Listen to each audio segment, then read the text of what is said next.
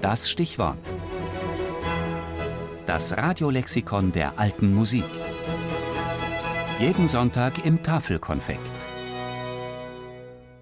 Gottfried Reiche, geboren am 5. Februar 1667 in Weißenfels, gestorben am 6. Oktober 1734 in Leipzig, bedeutender Trompetenvirtuose und Komponist von Stadtpfeifermusik.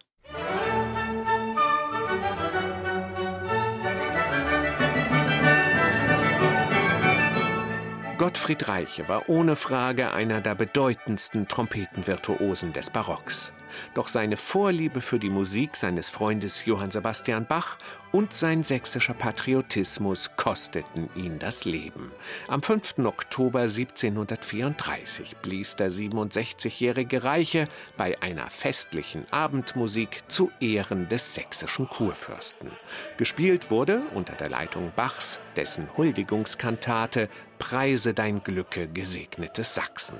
Durch die Strapazen der Freiluftaufführung und den vielen Fackelrauch, den er einatmete, brach Gottfried Reiche am darauffolgenden Tag vor seiner Wohnung tödlich zusammen. Ihn hatte der Schlag getroffen.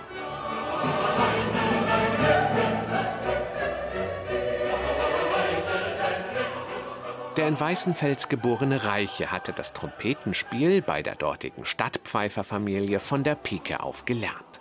Mit 21 Jahren wechselte er nach Leipzig, wo er zunächst eine Stelle als Stadtpfeifergeselle erhielt. Er war schon damals ein so exzellenter Spieler, dass man ihm extra Honorare zahlte, um ihn in der Stadt zu halten. Diese Rechnung ging auf. Gottfried Reiche blieb sein Leben lang und brachte es bis zum Senior Stadtmusikus. Anlässlich seines 60. Geburtstages ließ der Rat der Stadt Leipzig ihn sogar malen, eine Ehre, die ein städtischer Angestellter eher selten erringt.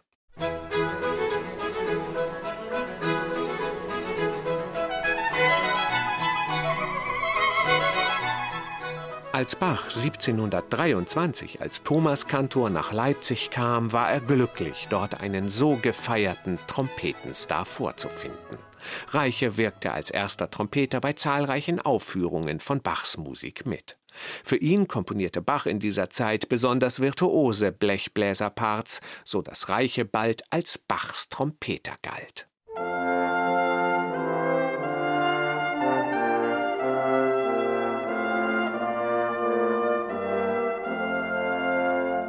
Doch auch als Komponist muss sich der Stadtpfeifer Reiche nicht verstecken, auch wenn sich nur wenige seiner Werke erhalten haben. So gingen etwa die fünf Choralbücher mit 122 Abblasstücken und seine 40 Sonaten zu fünf Stimmen verloren. Doch zeigen seine 24 Quadrizinien für Zink und drei Posaunen, dass sie mit zum Besten gehören, was die deutsche Stadtpfeiferkunst zu bieten hat. Die Sonatinen und Fugen sind äußerst anspruchsvoll und verlangen echte Könner auf dem Instrument.